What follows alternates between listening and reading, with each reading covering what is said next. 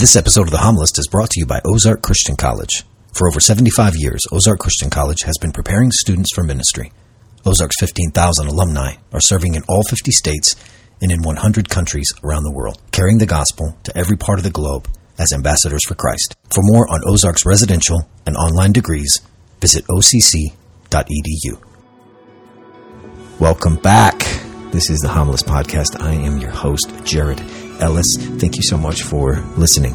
I want you to know I've been listening as well. Um, got some uh, correspondence from, from some of you saying, hey, we'd like to hear Stephen Mansfield, uh, specifically on some other topics, not just the preaching, not just the, the orator uh, or the homilist, but, but about culture. And so we, we did the dang thing, and this is a this is a bang up conversation. Joining me on this episode is my friend Levi Wyrick. He is a stud. Physically, mentally, spiritually, he is a solid Christian dude. He runs the Fellowship of Christian Athletes at Pittsburg State University, where he is a count them two sport athlete and carries a 4.0 GPA.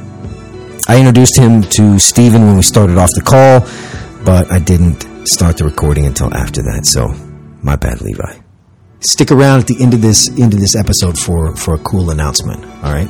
Also, while you listen, I need you to open up your mind, open up your heart, and ask yourself a question. Here's why. Stephen's going to challenge you in a few areas. He may say some things that cause you to recoil a little bit.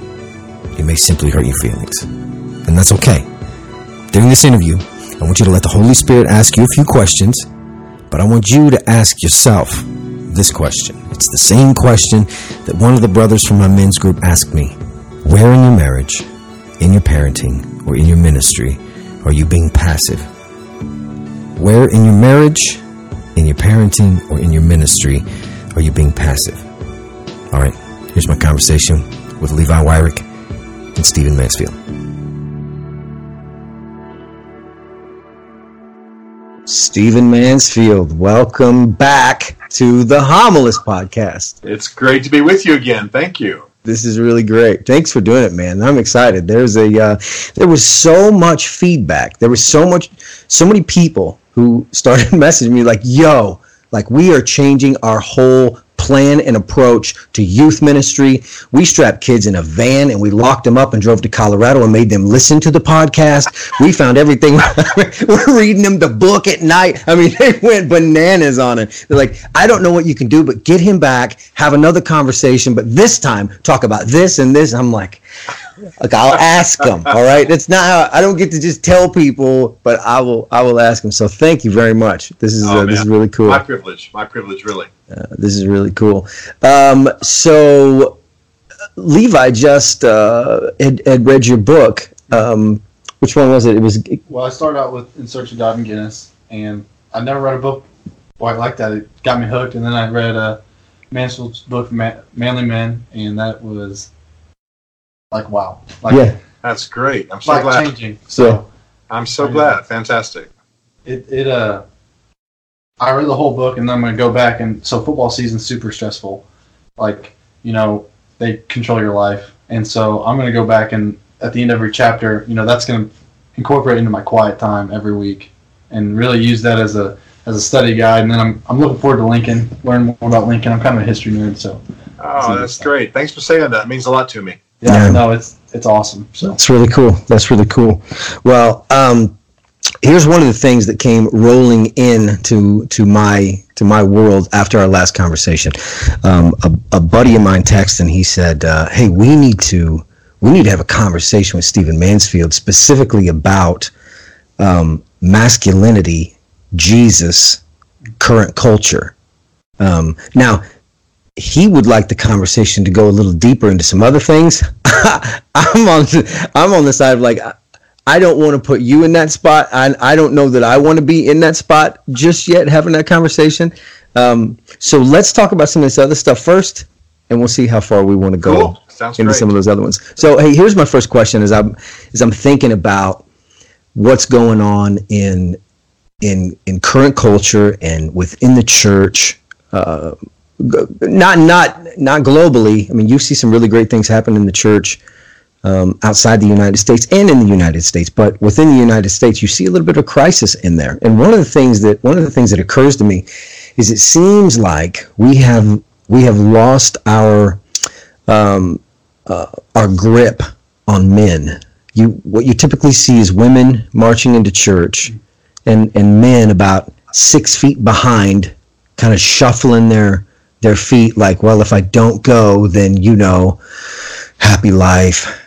I mean, happy wife, happy life. You know, this kind of sure. deal, and that's what you typically see. Like, how did uh, I mean? I think I understand how that happened, how we lost the grip on some of that. Uh, but when specifically did that begin to happen? If you could talk about both of those, that'd be super interesting. Sure. Well, historically, uh, I think it happened in America. Let's just talk about the United States. Uh, there's a fantastic book called The Feminization of American Culture. It's by Ann, I believe her last name is Douglas. Yeah. Um, and it's really, really, I mean, it's academic, but it's something you got to read. And she she makes a case that I agree with, and that is when you get to the late 1800s, and the frontier is starting to close, as they say. You know, they've had the battles with the Indians. We've gotten all the way to California. Uh, you know, the, the frontier is closed. So, it's, so a young man's likely to be born and never have to fight for freedom, never have to fight for against an enemy, you know, never have to clear the land himself and so on. That happened at the same time as the rise of theological liberalism. What's interesting is mm. that Ann, Ann is not a Christian. Uh, she's a Columbia University professor but her not that you can't be a christian and be a columbia university professor but um, she's she's not coming from our perspective but she makes the point that with the rise of theological liberalism you moved away from biblical norms biblical foundations and that this undermined american manhood and so that combined with the closing of the american frontier again uh, this is something that Theodore Roosevelt was worried about. This is something that Carl Jung was worried about. This is something that many people uh, at that time were worried about. And it's why, for example, Theodore Roosevelt wrote a lot about the strenuous life and how he wanted young men to throw themselves into a strenuous life, build muscle, be strong, be adventurous, uh, don't be overly urban. He didn't mean that ethnically, obviously, in his day. Um, don't be overly cityfied, is probably how the West would have said it. And uh, so keep your manhood, so to speak. Keep the, keep all the things that makes a man real. And you know, he had to overcome uh, horrible sickness and had to lift weights and work out and overcome a terrible uh, condition of asthma. So he knew what it was to master himself. And so that's that's where most historians peg it, late 1800s.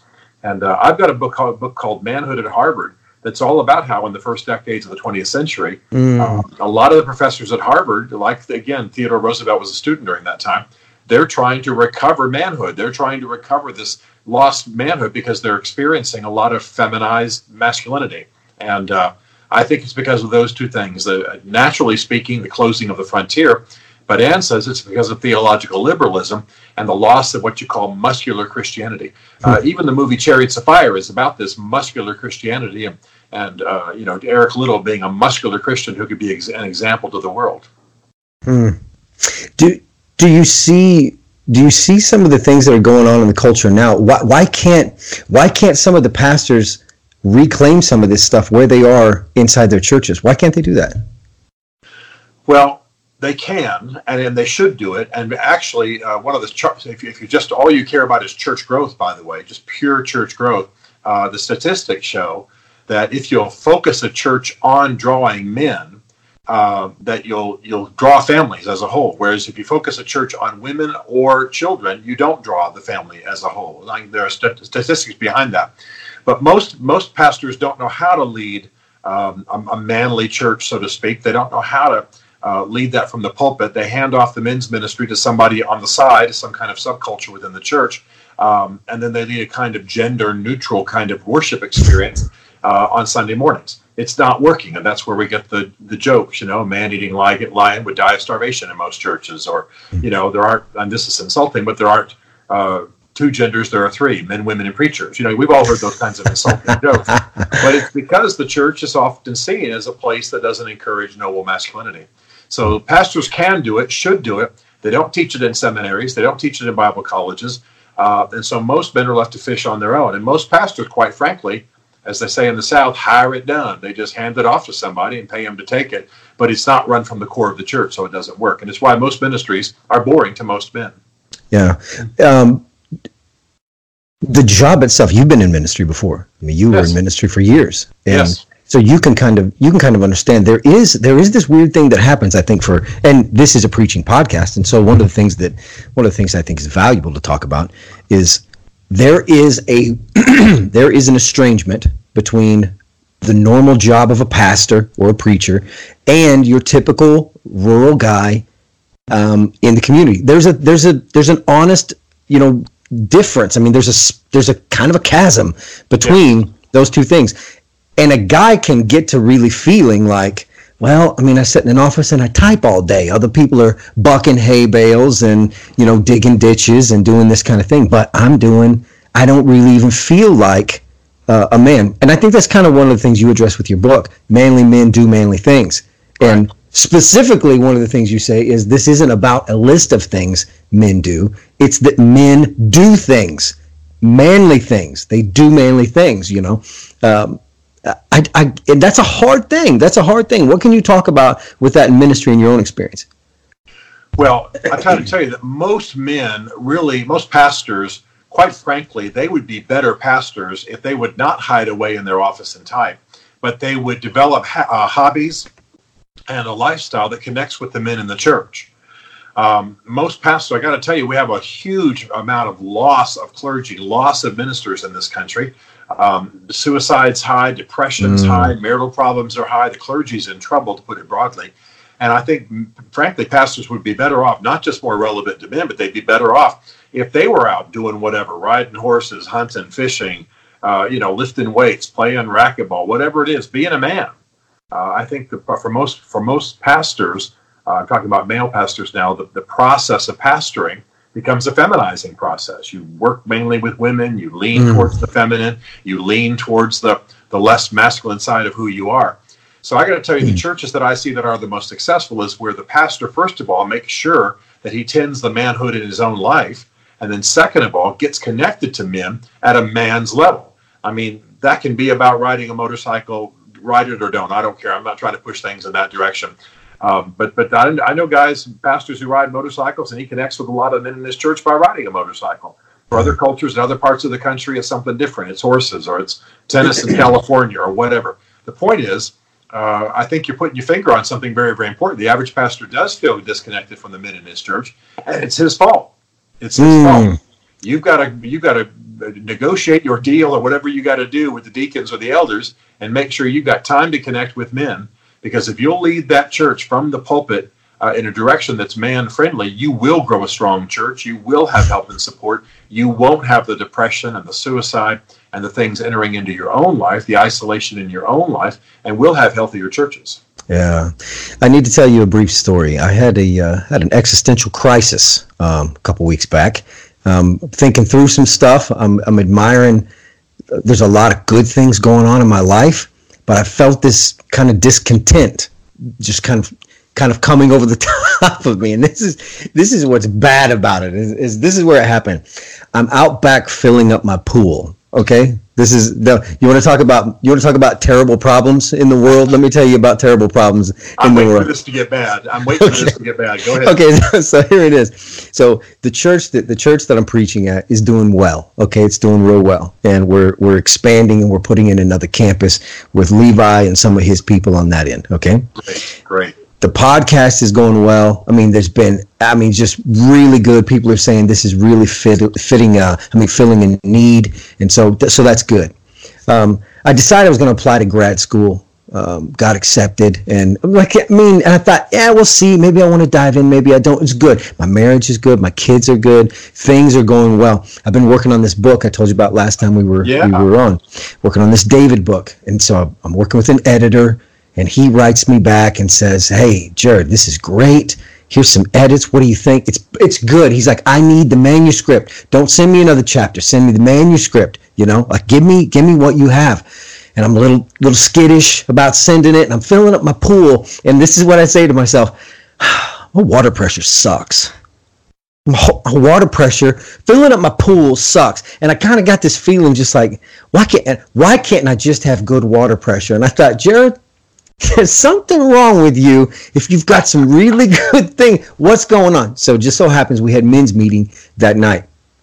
we get to our men's meeting, and I sit down with this group. I say, "Hey, listen, can I sit in the hot seat for a second? I got some. I just need to process through some stuff." And I tell them everything I just told you, and they all get this smirk on their face, like you are about to you're about to get lit up. You're about to get lit up. My favorite part of life. Good. That's right. favorite part of life That's right. I mean, and, and I'm sitting there and I'm like, listen, I'm, I'm just trying to, just trying to see, you know, what do I, I don't know what's going on here. What do you guys see? And they all got this smirk on their face and this, you know, that look when when guys they're coming after you, like Sure. I'm I'm about to get you, you know. And uh, they lean into me. One guy says, um, "Wasn't it? Uh, wasn't it in the sermon two weeks ago that you said we have to learn how to live in the uncomfortable?" And I said, "Yeah." One says, "What are you afraid of?" The other one says, Are you putting as much time into this book as God has asked you to put into this book? Or are you neglecting it? If you are neglecting it, why are you neglecting it? What are you scared of? Hey, they just keep they just keep coming. I mean, they just keep coming at me. And I'm like, oh, son of a gun. Man, this guy says to me, Hey, uh, I got a text message a long time ago when I was in crisis, and uh, here's what it says. Everything you need to succeed Christ has already put inside of you. All you have to do is reach in and grab it, and the Holy Spirit will take care of the rest. Jared, do I need to tell you where I got that text message? I said, no, no, no, no, no. I'm good. I'm got, I got it. I got. They said, listen, are you saying you haven't been working on this book that you are convinced God wants you to work on? I said, that, that's what I'm saying. And another guy says, so you want contentment without obedience? Is that what you want? Wow. Hey, in that moment, I'm like, I, I could not be in a better room. I couldn't be in a better room. Isn't that great? Isn't that just, It's isn't that just. It's incredible? fantastic. Absolutely But, incredible. but I, but I got to tell you, most pastors don't have that. Most pastors don't have a band of brothers. Most men, frankly, don't have a band of brothers. I got that same thing. I'll tell you what, the last people I want to complain to are these guys. And these guys, the guys I'm, the, it just happens to be that my band of brothers, they're pretty successful. I told you before, some of them are ex NFL and Yeah. stuff. You know, pretty successful people. I mean, they're not bothered by talk about pool or, you know, pools or mm-hmm. whatever, flying places and stuff. But they will flat get on my case for any self pity or any kind of laziness or any kind of whining, you know. And so every man's got to have that because he doesn't see himself clearly. Yeah, I keep thinking about that line that you use, that free fire zone, that free fire zone. And Yes. man, that's hard to develop. That's really hard to develop because, I mean, you really have to trust that that guy's not going to go run and hide. You know? You- absolutely, you've got to have it. I mean, there's not any area of our lives that we improve without a free fire zone. Yeah. You know, the man, the man sitting to your right there only gets better as an athlete when his coaches engage in a free fire zone. They didn't walk up and say, "Can I, can I address something in your life today?" you know, they just Right. grabbed his helmet, melt the side of his helmet with yelling at it, you know, or whatever. And that's how that works. And uh, you just can't.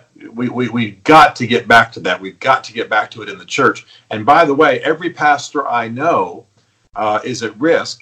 Almost, almost every pastor I know, because they don't come down off the lofty pulpit, so to speak, and stop sort of being exalted in worship to be with a bunch of guys and just let them let them hit away if they need to. I'm not talking about beating up on them. I'm talking about being able to say what needs to be said. Yeah. Yeah. When we, uh, men really enjoy the Old Testament. We like, we like what's in the Old Testament, you know? I mean, when you find people outside of that like that, we kind of like eye for an eye. You know, we like the sex scandals. We like somebody getting murdered and get the head lopped off. Like that's some stuff we really like.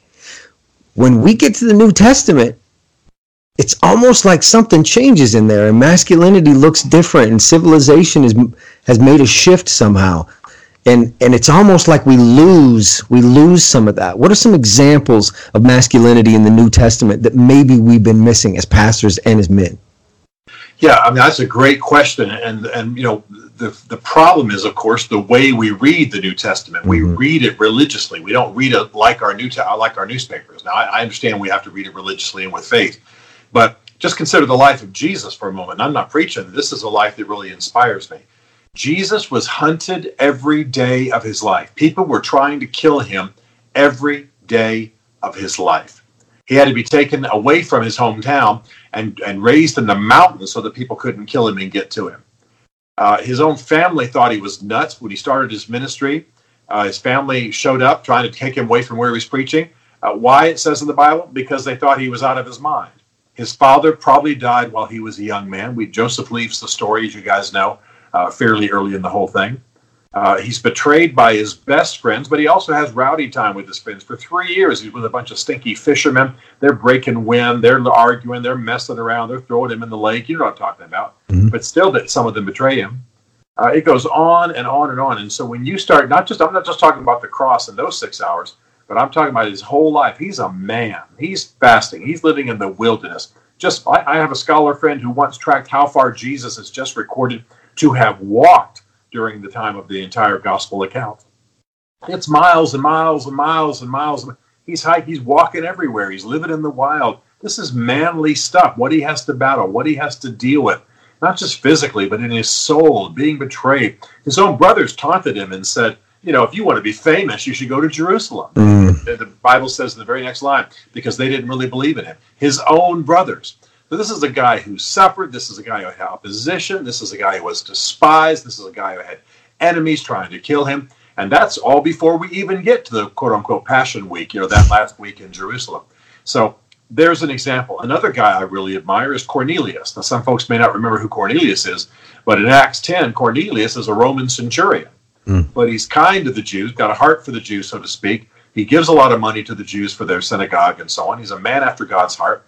But he's a soldier, man. He's a Roman soldier. He's tough. He can kill any of these people if he wants to. Um, but he's kind and polite. Um, and so, quite frankly, the Gentile Pentecost, you know, the, the, the outpouring of the Holy Spirit that's not for the Jews exclusively, as the one in Jerusalem was, uh, happens in his living room because he's a faithful man. An angel shows up and says, "Your gifts to the poor have come up before God as a memorial offering." This man's a soldier. He's a man of character. He's a man of generosity. He even sends a soldier to go get Peter so that Peter can preach in his living room and and the uh, Gentile Pentecost can happen. So there are there are lots of men in the New Testament, but what we what we have to do, if I may be blunt, is we got to take a little time and meditate about these people's lives. Think about them. Think about Paul, man. You know, Paul is hacking people to death. Then he gets knocked on his butt off of a horse on the Damascus road, and God says, you know, there's no "Just as I Am" playing. You know, there's no there's no sweet music. You know, get up. I've got something for you to do. Get into, you know, that kind of thing. He lives blind for the first few days of his Christian life. And it goes on and on and on. He's almost killed a bunch of times, and it just go. I mean, but we got to take time and think through what's going on and think about these people being flesh and blood human beings. So the over spiritualizing of the New Testament, the reading the stories in a religious way without taking a moment to go, what did Paul really endure? He was beaten, he was almost killed, and uh, ostracized and rejected. And I've been in the prison that he was in. You, maybe you've been to Jerusalem too, or I'm sorry, Rome too, and been to the prison. It's a hole in the ground, man. It's a cave. He was there for years. That that's manly stuff. So Mm. we got to think differently about the stuff in the New Testament. I think we'll find it just as exciting and just as much manly as the Old Testament, but we've got kind of a religious veneer over the whole thing. Yeah, I agree. I do love that line. And what it does is it, it, it tips me off a little bit and should tip off other guys to kind of the nature of God. When, when, when the phrase is, "I- I'm supposed to go get Paul, and he goes, Oh, yeah, yeah, yeah, yeah. You're going to go get Paul. I'm going to show him how much he's going to suffer for me. Yes. You know? That's a great line. I mean, that's see, that's to me, and I think for other guys, if they could, if they could get to that place, like I, that's a God I can worship. One that I know, like fella, I'm coming after you. You know, Yeah. I'm not gonna let you be sorry. I'm not. Yeah. You're gonna get it. You know, I'm gonna line you out. Yeah, that's uh, that's good. Thank you for thank you for talking through some of that. I feel that when I'm, I'm I don't know. I feel weird just interjecting. No, you good. When I'm talking like football players and stuff, you know, track guys. These are the manliest guys you can find, right? Guys squatting 700 pounds, or you know. But the only thing they can tell me about Jesus is that He loves me. You know what I'm saying? Yeah. Like we've we've we haven't taught them anything, Yeah. and so they probably grew up going to Bible school, and they probably grew up doing the whole thing, but Yeah. they don't want anything to do with it. They're the manliest dudes in the world, right? Yeah. Right? Right. Maybe, but you know what I'm saying? They Yeah. don't want anything to do with it. They don't want to wake up on Sunday and get told someone loves them. I mean, Yes, it's true. It sounds Exactly, terrible. and, and that's and that's why we've got to tell these stories to the next generation. We got to we got to take these Bible stories from these cute little Sunday school stories and tell them as they are. Like you just mentioned, a, a- a man who God said, "Go go lay hands on Paul so he can see. I've got to show him how much he's going to suffer." Well, think about that dude. Hold up, Paul's killing all the Christians. He's hacking people to death. Right. And God says, dude, go lay hands on Paul. And the guy even says back, you know, Lord, he's killing everybody, right? Right. Well, that, I mean, we can make that a humorous moment in a sermon, but think about the manhood of that. You know, think about the, the risk of that. Think about what's going on, and uh, you know, mm. and that's why. You know, we're we're talking about a world. Back to Jesus for a moment. You know, he's teaching along, and suddenly he says, "That's why you guys are trying to kill me." He's talking to people in the mm-hmm. crowd. That's mm-hmm. how dramatic this is. And if we really get a great movie one day of the life of Jesus, it's going to be that kind of mud and blood and beer and guts and you know, because it was real stuff. So uh, yeah, I'm, I'm with you, but I get excited about these stories because I think the Bible is the best uh, book or the best manual for manhood. But we just read it like a "Now I lay me down to sleep" kind of Sunday school story right. without realizing what it's really about. Are you or someone you know wanting to make a difference with your life, but you're not sure where to start? At Ozark Christian College in Joplin, Missouri, they help students discover the kingdom assignment that God has for them and then train them to carry it out. Ozark prepares students for all kinds of Christian service biblical communication, biblical justice, youth and children's ministry, counseling, missions, organizational leadership, worship and creative arts, and much more. Ozark's close community, Bible foundation, and commitment to service prepares students to take the gospel to every corner of the globe as ambassadors for Christ. And Ozark's affordable tuition offers a quality private Christian education at a public university price. Ozark Christian College. Your mission is out there your training starts here.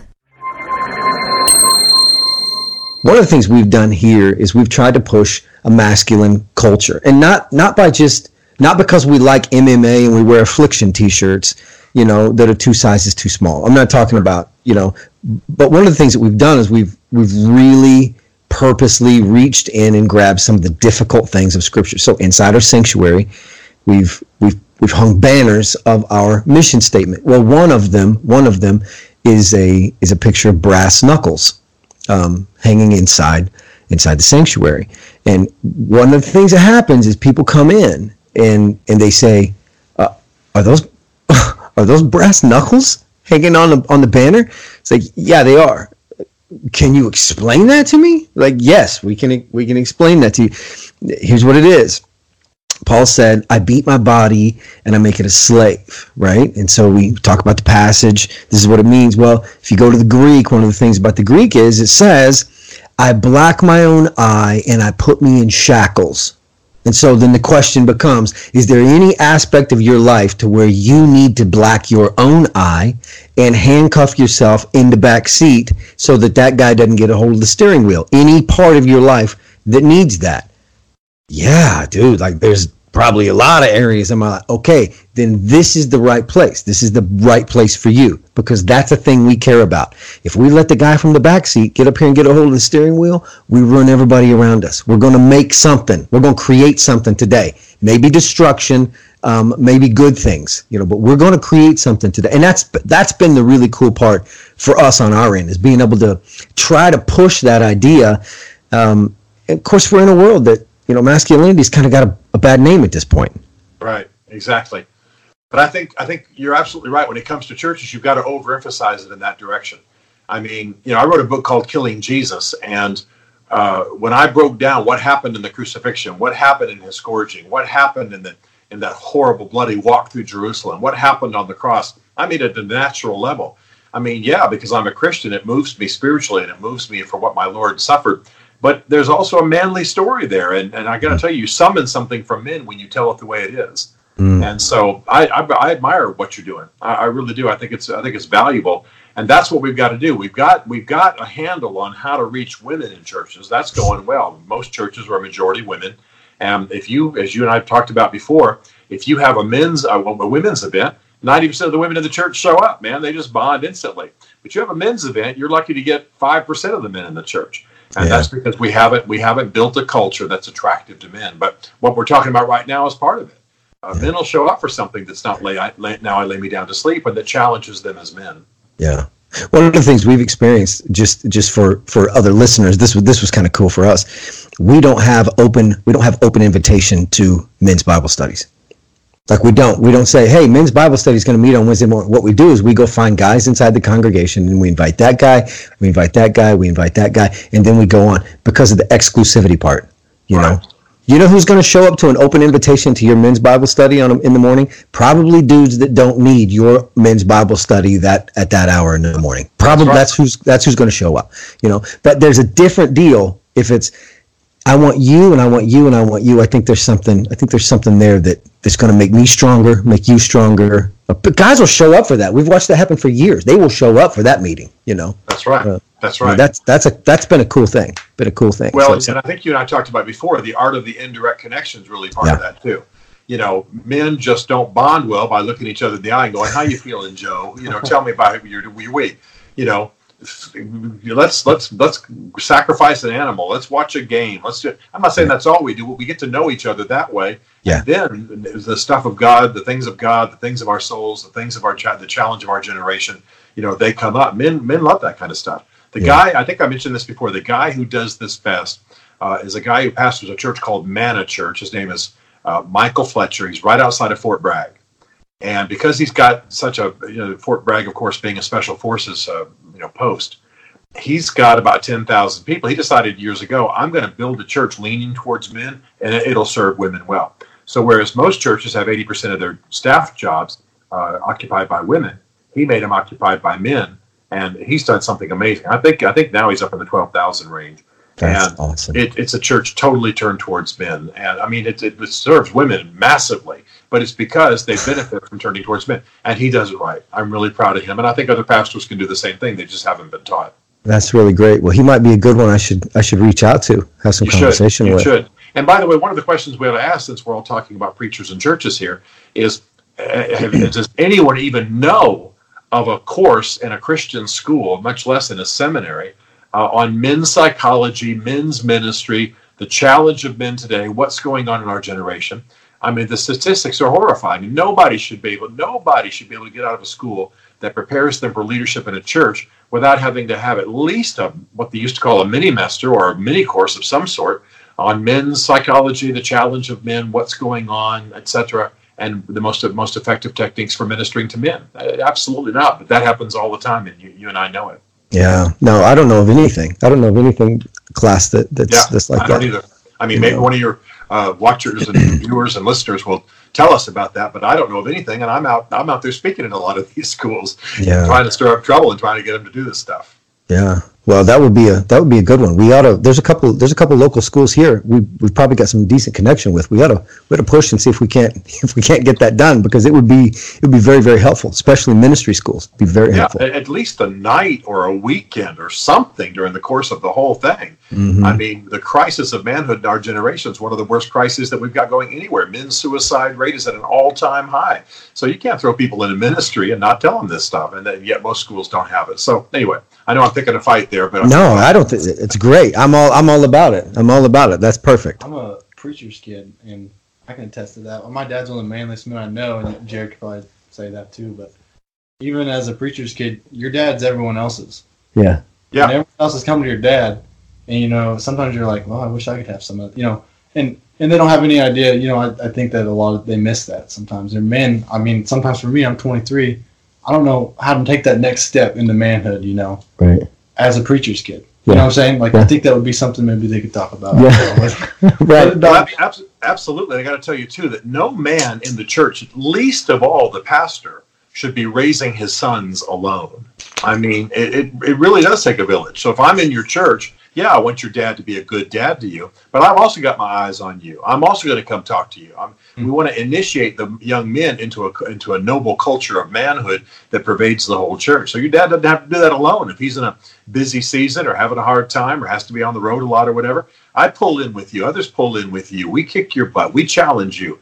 Uh, you know, we, we get in the middle of it. That's that's how it works. Yeah, I found a um, found a kid in our in our church. Just graduated high school not long ago. Uh, got him a copy of got a co- got him a copy of your book. Uh, took him to lunch, and I said, "Listen, I said I need to need to talk to you. I have not done a, I've not done a good job as a pastor in reaching out to you.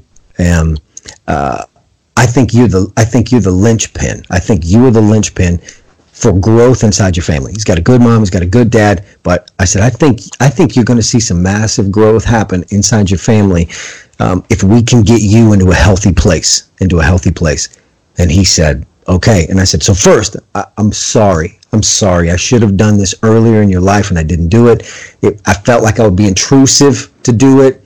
Um, but you're 17 years old And so now we're going to do this thing. Second thing, I want you to be praying right now. I want you to ask God for confidence in your life. That's this is the thing you need. You need massive amounts of confidence because He doesn't have any confidence. Sure. The third thing is this: What's your thing? Be praying. What is your thing? What is your thing? He said, okay, okay, um, I'll do it.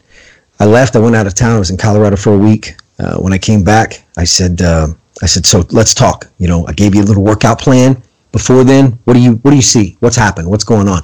He he took this notebook that I gave him and he went through and he made a list of things that he'd been praying for.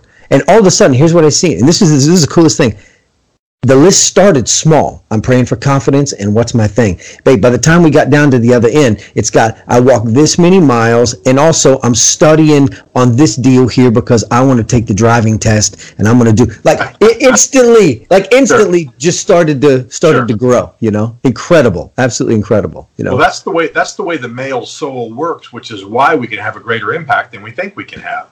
You know, I mean, I appreciate all the kind things you're saying about this book, but it's it's one book but you put that truth into men's souls and it amplifies. They take it, they run with it, they expand it, they do things. People are always telling me stuff they did because of my books. I don't I never even thought about what they what they've done. The kind of stuff they're the way they're responding is like news to me. But they took core truths and had that planted in their souls and they ran with it. That's what this young man did with you. You planted you planted some stuff in his life and then he his soul amplified it. That's the good news that if we'll if we'll plant, if we'll coach, if we'll father, these guys, especially by the way, millennials, will run with it in a way that we've never dreamed. Oh, they're hungry, aren't they? I mean, oh, hungry God, for yeah. it. And they're also creative. I mean, they're just creative, you know. Like I, you know, I mean, I'm an I'm a slightly older guy. I'm old enough to be a lot of these guys' grandfather. But uh, I had a big meeting here at a. Frankly, uh, this, this some people are going to be disturbed by this, but I decided to have a big men's meeting in a great big bar uh, in Nashville. So I closed the had the bar closed and had the guys come. It just was a space I could use. It wasn't like we were I was trying to push alcohol. And young guys came to that and got lit up. Well, the next thing I know, they're doing massive drum circles of manhood, you know, and things like this that my generation never thought about. What is a drum circle? I don't right. clue. But I mean, they were doing it. They were having a ball, and there were bagpipes, and there was I mean, hacky sack, and everything in the world going on. And I'm like, okay, dudes, go for it, man. I'm yeah. But I hadn't thought about any of that stuff and that's that's the beauty of this thing, man. Let's let let's let the next generation run, but let's let's let's send them out with power and strength. Yeah, that's awesome. That's awesome. Um, sex has always been a staple of the masculine conversation. It's always been whether it's um, bragging about what you've conquered uh, and who you've conquered. Um, it's always been it's always been a thing inside of that. When we come to Scripture, when we come to scripture we don't hear we don't hear much conversation about sexuality. Even even when it comes to jesus we don't see much of sexuality in inside of that. Um, do you think the lack of and i don't know the best way to say this the lack of sexuality that we see in jesus do you think that that is that is such a perfect thing? I mean this is how i interpret it for our broken culture when it comes to sexuality because sexuality is such a screwed up thing where we are now you know? And jesus lack of it it seems like that is like that's almost that's almost perfect that that's so absent inside of scripture. Yeah it's absent and then it's not. Again there are there are things that are said in scripture. We got to take a moment you know we're supposed to meditate on scripture. Take a moment and think about what that means. What does it mean that jesus was tempted in all ways mm-hmm. as i am he's not some spirit floating around. He's a guy who's eating. He drank enough wine that people criticized him and said he's a drunk. I mean, I don't think he was getting drunk. I'm just saying they're, exp- they're expanding that. So I'm going to be a little bit graphic here, but I, I promise not to be unclean. You know, Jesus at least had to think about what a nice pair of breasts meant. Yeah. Right? Yeah. I mean, I'm not saying he was tempted at every last little dirty detail of every human being sure, on the planet. Sure, sure. But I am saying he had to deal with lust so he could conquer it. Right. So he knows what it's like to lay in bed at night and be a little lonely. He probably knows what it's like to lay in bed at night and think about doing things to himself. Uh, he probably definitely knows what it's like to look at a good looking woman. You understand what I'm saying? So sure. it's there. We just need to break it out. The New Testament is like condensed truth. The Old Testament is like expanded truth. And the New mm-hmm. Testament, you got to rely on the Holy Spirit and some meditation to think about this. So you know, I see Jesus as a flesh and blood, and he's fully man. And one of the things that excites yeah. me is that sitting at the right hand of God right now is a, is a man. And he turns to the father and he says, "Look, Stephen's having trouble here because this is how this feels. Been there. I've been there. When that woman wears that really low cut thing, that's what's going on. Let's Right. get that. Let's have the Holy Spirit give him some strength in this particular way. Mhm. That's what he's doing. He's an advocate for us. He's an intercessor for us because he's been down here and he knows what too much wine is, what that temptation feels like. He knows what uh, the power temptations feel like. He knows what lust feels like. I'm quite sure those guys who were hunting him, he wanted to punch their lights out. Yeah, and sure. remember, you know, the the profession, his profession was not just carpentry; it was stonemason. So this Mhm. dude was buff. This dude was like the, you know, the, the blacksmith in the American West. You know, just pumped arms and everything because he hurled rock around and big logs and stuff. So and, uh, he wasn't he wasn't absent masculinity. I'm sure he wanted to punch a lot of people out. What do you think he was praying for in the Garden of Gethsemane? Lord, if this can pass, I want to kill these dudes Right. you know so i'm not trying to make him too human but i think Sure. that sometimes we've got to let just a brief mention of something in the gospels or the bible lapse over the whole story i, I see jesus even though there's not much mention of sexuality there's no question uh, that he saw it thought about it was at least for a second tempted by it and that's why he knows what stephen needs when he walks through the world Yeah, yeah. Thanks for diving into that. I appreciate Sure. that. That's really good. That's really good. Um, I should When- say, I should say real quickly, if I can interrupt you. The other thing is, though, that for a man, everything is related to sex. So if you tell, if you come to me like the devil did to Jesus and say, "Look, I can, I'm going to make you powerful," well, that in my soul is connected to sex. If I'm 18, you tell me I'm going to be powerful, I'm thinking I'll get girls. yeah, you know, I'm not 18, but I'm saying that's that's what a man thinks. Oh, really? I'm going to be able to rule over the nations of the earth? Huh? I'll get women. You know, everything in some way is connected to sex uh, when it comes to a man's soul. So all those temptations in the wilderness that Jesus went through were in some distant or secondary way connected to sex, as they are in man's soul. Oh, yeah. Well, that's the next question for me. The next question that I'm that I'm that I'm curious about is we see these temptations and the way they're preached. There's it's so bad. Like it's so bad. Here it is. Okay, Stephen, I don't know if you've ever been tempted like Jesus, like you've looked at rocks and thought, "Man, I'm so hungry. I'd like to turn them into bread." Like, th- come on, really? That if you've ever climbed upon the top of something high and thought you should jump off and see if, come, t- that's not. I get that there's the temptation, like I see that part of it, but take me behind the temptation. You know, take me behind that thing to the next thing. Like, what am I really going to get? That's what you just said.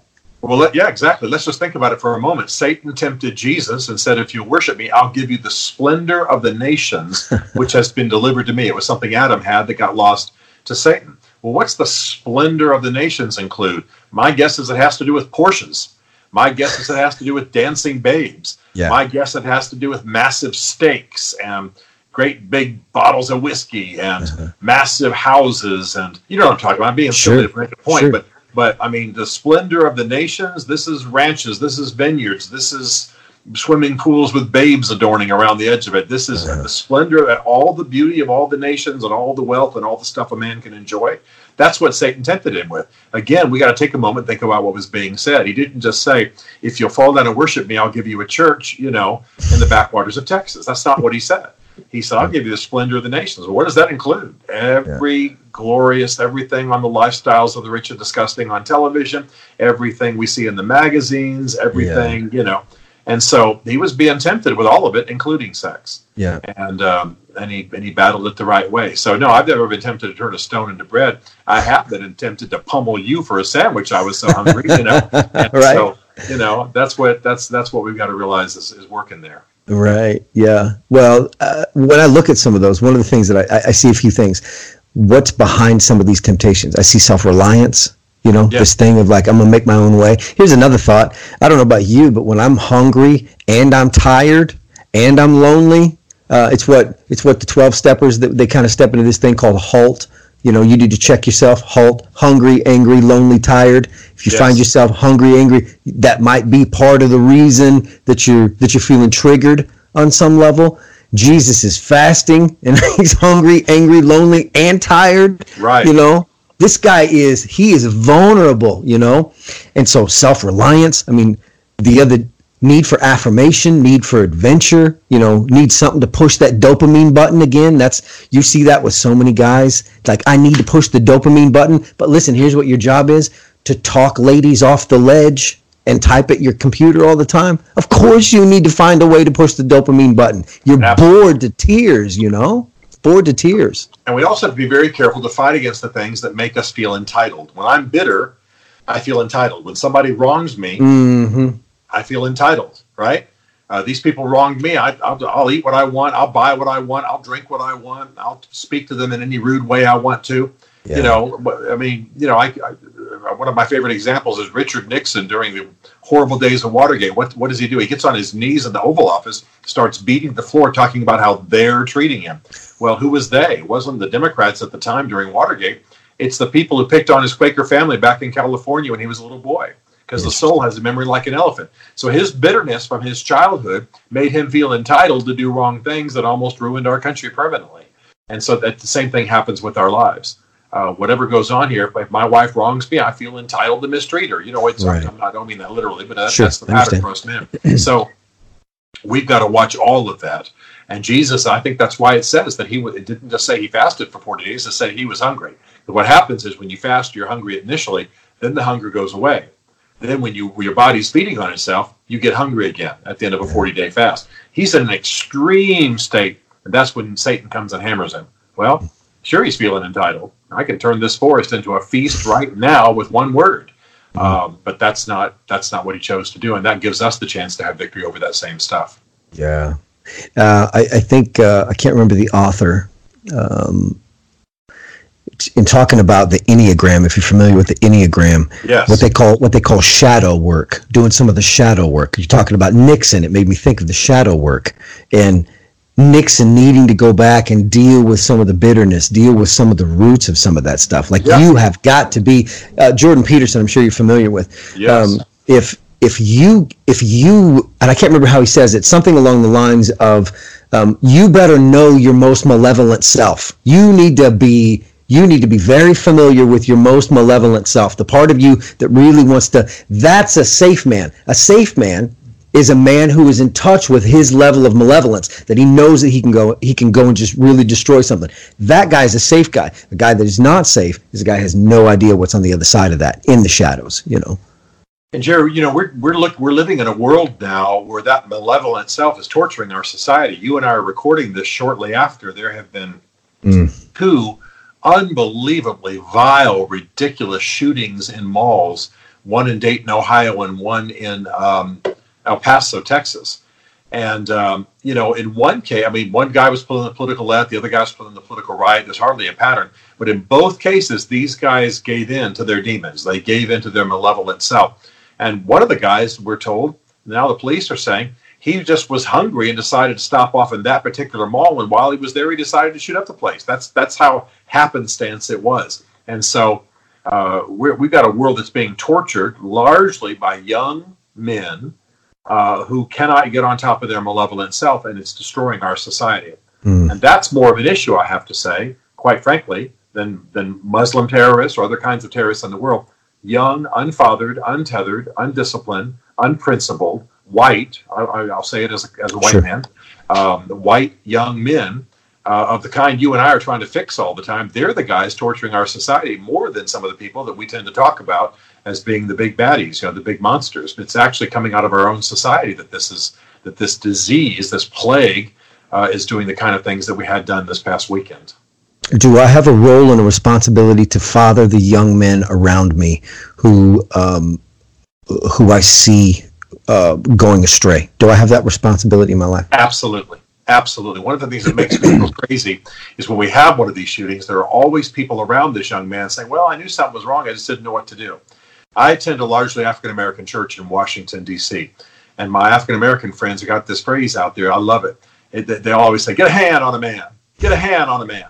And that's their kind of code or fun way of saying, uh, you know, don't don't just walk alone get a hand on him, man. Find out what's going on in the guy's life. If you get your hand on him, you're touching him. If you're if you're eating a burger with him, if you're looking in his eyes, you're going to know what's going on. And most of these shooters, most of these guys who shoot up schools and campuses and malls like this last weekend, they're lonely. They're they're kind of they're they're, they're kind of the uh, uh, you know, the nonconformist, the, the outcast, the kid that's on the margins kind of thing. If someone had just gotten a hand on them, if someone had pulled them in, invited them to a pool, invited them to a, to a dinner, sat down with them, walked with them, met them in school, if someone had just stepped into their lives, I'm convinced a lot of this stuff would have been cut off. Mm. But the crisis of male loneliness is turning into a crisis of male violence, both in the form of suicide and in the form we saw this last weekend. So I think every man's got that obligation. And that's why what we've got to do together is build a contagious culture of noble manhood and then initiate the boys into it. I certainly want you as an individual, and of course, as a pastor, to be reaching into the lives of young men. But better that you've got a hundred men who together are building a noble culture of manhood, mm-hmm. and you're bringing these young men into a culture that where they can they can be loved and where they fit and where they can be initiated uh, and where they can be brought up to be great men. Yeah, it's so good. Thanks for uh, thanks for talking about that. What are some of the things that we're going to see as uh, from a historian's perspective um, as the pendulum swings? You've you've you've watched how culture goes from one side to the other. We went we went Barack Obama, we went Donald Trump. Um, when we see in what we see in masculinity within the church, what, how's the pendulum going to swing in the future? What's going to unfold for the, ch- the the church next? Well, there are many trends that are going to happen. One of the most important for us is, as you know, there's this kind of animosity towards manhood. All manhood is considered to be toxic masculinity. Um, and so you've got a dynamic gay movement. You've got a movement away from traditional models of manhood. You've got a, you know, a, a feminine vision of manhood. But I'll tell you what, you've, you've just put your finger right on one of the most important trends in understanding societies, and that is that the pendulum swings. The pendulum swings. And while right now we're talking about yet letting young boys at a young age alter themselves surgically, we got a dynamic game movement, and all that kind of stuff. The fact is, uh, people are not going to find fulfillment in this. Men need to be men. Now, they don't need to be toxic men. They don't need to be damaging men. They don't need to be vile men. Uh, but they do need to be men. So what's going to happen is we're going to have this movement away from noble manhood now. Call it what you will, great manhood, righteous manhood, and what's going to happen is our society is going to swing back. They're going to want to know what, what, what manhood is. They're going to need it, especially given what's happening in our society. I mean, even the secular press is saying, where were the men in the lives of these mm-hmm. shooters mm-hmm. this past weekend? Yeah. Well, you know, John Eldredge would say, you've made them all women, you know? And so uh, I think what's going to happen is we're going to see the pendulum swings. That's one thing that's true about all social movements. You always see the pendulum swing. It, it, interesting little sidelight. Just been watching this week some of the TV shows about uh, Woodstock, that concert that happened in 1969 that defined gen- the generation of boomers. Well, the boomers who started out as hippies making love in the mud, you know, while the uh, Crosby, Stills, Nash and Young, you know, performed on stage. Uh, what did they become? They became they became yuppies. They became investors. They became millionaires. They became wealthy. They became you know Steve Jobs and Bill Gates. They they made a total total, pendulum swing, and that's what happens in society. So we need to be ready for when society, we need to be, um, first of all, influencing everybody we can as much as we can, like you just said, get a hand on a man, but also realizing our society is going to swing back and they're going to need models of noble manhood. And we better be ready not only to describe it, but to teach people how to incorporate it into their lives. Yeah, which uh, the lack of masculinity in the home, uh, in in the church, in the community, in society, how much does that affect um, if we can dive into this, the LGBTQ, um, the the, the uh, where we're talking about kids surgically changing themselves um, at an at an early age. You're talking crazy early. I mean, yeah, or, or with hormones. What? How do those two things come together? How do they? Are, are they? Are, is there a connection between the two? There's absolutely a connection and, and uh, because I live in D.C. and uh, I'm not bragging, but my majority of my friends are black. I, am in touch with the statistics about black families. In America, the majority of families don't have a male in the home, uh, uh you know, a father figure in the home. In the African American community, it's 70% nationwide. No male figure in the home. They've also begun to do research to show that when a divorce happens, often it's normally the young male who is the most affected. Uh, the family splits, the child is left with the mother, the mother's usually mad at men because she's just been through a bad divorce against the kid's father. There's no one in the home then to model noble manhood, to call out masculinity in this young man's soul. So you have that feeds then the gay tendency. It feeds the uh, the gay movement in America. And so there's no question that a lack of men in the home who can call out noble manhood and then a bitterness towards the misbehaving men uh, however justified, still it's a bitterness towards misbehaving men. Mhm. Uh, creates an environment in which young men don't know who they are. Their primary models are women. So you have, at the least, a feminine kind of version of masculinity, if not a full-on commitment to, to gay or transgender, that kind of thing. So there's no question there's a there's a direct connection, and that's why churches need to be calling out men. Yeah, challenging families, have the Dr. Dobson kind of focus on the family perspective in the church, but you've got to focus on men because they're the key to the thing. God knows the women, heroic women, have kept this stuff together for many, many years. Thank God for the grandmas. Thank God for the single moms who have made this stuff work. They they need to be lauded, but we, but the church needs to be putting the onus on men, and it'll fix a, that'll fix a lot of this trend in our society. Yeah. Um, I, I, I often say, I think there are a lot of people in the world who are a couple of stiff drinks and a shot of loneliness away from being gay anyway. Yeah, there's no question. There's no Yeah. question. That's the loudest voice inside of us. Yeah, yeah. Loneliness. Exactly, and it doesn't have a whole lot to do with leaning feminine. It has a whole lot to do with there being uh, no moral boundaries on sex. Mm. I mean, uh, I don't mean to be too graphic here, but we know that truck drivers, uh, many of them, just out of convenience, lean towards gay sex, even if they wouldn't describe themselves as gay. I'm not saying all truck drivers, obviously. I'm saying Of course. in truck driver culture, this is a trend that just because they want to get satisfied, they're willing to have what would normally be well sex with another man or, or gay sex in essence, even though they don't consider themselves gay. They've just simply taken the moral uh, boundaries off of sex. Well, as our society does that, as people increasingly consider themselves bi, as the goal is just to get satisfied, then you're gonna you're, you're exactly right. One shot of whiskey, one bad day, one firing, uh, one willing male away from uh, at least acting like they're gay if they're not actually in their souls gay Yeah. and um, that's that's what's going on in our society. Yeah. It seems that it seems that loneliness and that that deep connection for loneliness, we will settle for almost anything that smells like, looks like, tastes like, might be, impersonates true intimacy on some level.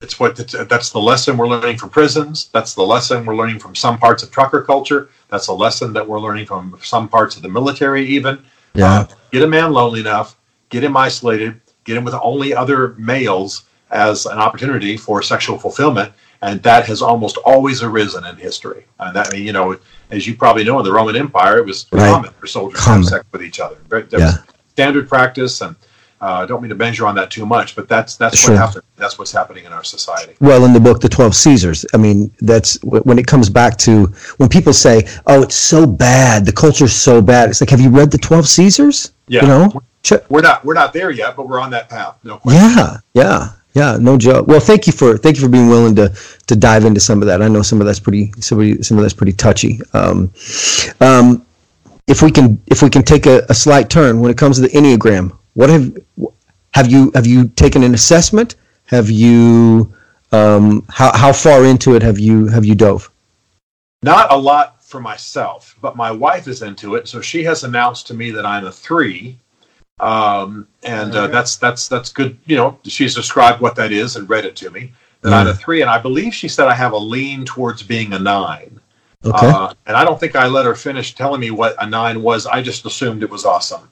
So Right. I just uh, assumed that I'm a three, leaning towards just being freaking awesome. And so, um, uh, anyway, though I'm, I'm a three, and it, helped, it did help me. What you described helped me a lot. But I'm no, I'm certainly no expert on the enneagram. One of my dear friends, Ian Cron, who's here in, in my Yeah. hometown, uh, is an expert on it. And when he talks to me, at, uh, you know, about it over Indian food, my eyes glaze over. But I, but I think it's valuable stuff. Well, I just sent in uh, an email the other day asking him to be on the show so that I could talk about preaching through the lens of the Enneagram. But I haven't Good. heard back from him. So if you see him, you tell him I really want to. I really want to have this I'll tell, conversation I'll with tell him. him to So call it, brother. No question about it. that'd be awesome. That'd be awesome. Well, uh, Steve Mansfield, thank you so much for uh, for doing this. Levi, thank you for joining us on this as well. And um, I'll let you get back to your day. Thank you for your time. Thank you for what you're doing. And uh, hopefully we can do this again sometime. Levi, Jared, I look forward to it, guys. God bless. The new theme song for the Homeless podcast is provided by Ina Bluma. I want to thank Stephen Mansfield and Levi Wyrick for joining me on today's episode. My band of brothers and I have a phrase. Uh, it probably isn't original to us, but it doesn't make it any less impactful. Never be the best guy in the room. If you suck at finances, find a guy who's good at it and learn from them. If you're terrible at communication, find a guy and ask him to teach you. If you're bad at romance, do the same. Parenting, working out, whatever the category of life, find somebody who is better than you and learn something from them. There is no doubt that during this interview, I have accomplished just that today. Scripture says, If any of you lack wisdom, you should ask God who gives it generously to all without finding fault, and it will be given to you. If you don't have other men in your life who you can draw from in a deep and personal way, fellas, you're not complete. You're not complete. Jared, what are you going on about? What are you ranting about? Here it is. Here it is. When we were kids, we hung out, we built forts, tree houses. It's no different today. When you and your homies get together, you need a place to go. One of the places we go is my buddy Mike's shop, but we sometimes refer to it as the Crag of Wild Goats. All right. But the other place we go is El Guapo's Cigar and Pipe Lounge in Joplin, Missouri. Not into cigars or pipes? Okay. What about cornhole? What about axe throwing? What about old school shuffleboard? What about stand up comedy? See, this place drips with masculinity. So if you make it over to Southwest Missouri, you get over into the Joplin area, look up my buddy Alex at El Guapo's Cigar and Pipe Lounge. You mention the Homilist podcast to him, and he'll give you 10% off of nearly everything. So that's a good reason to stop in.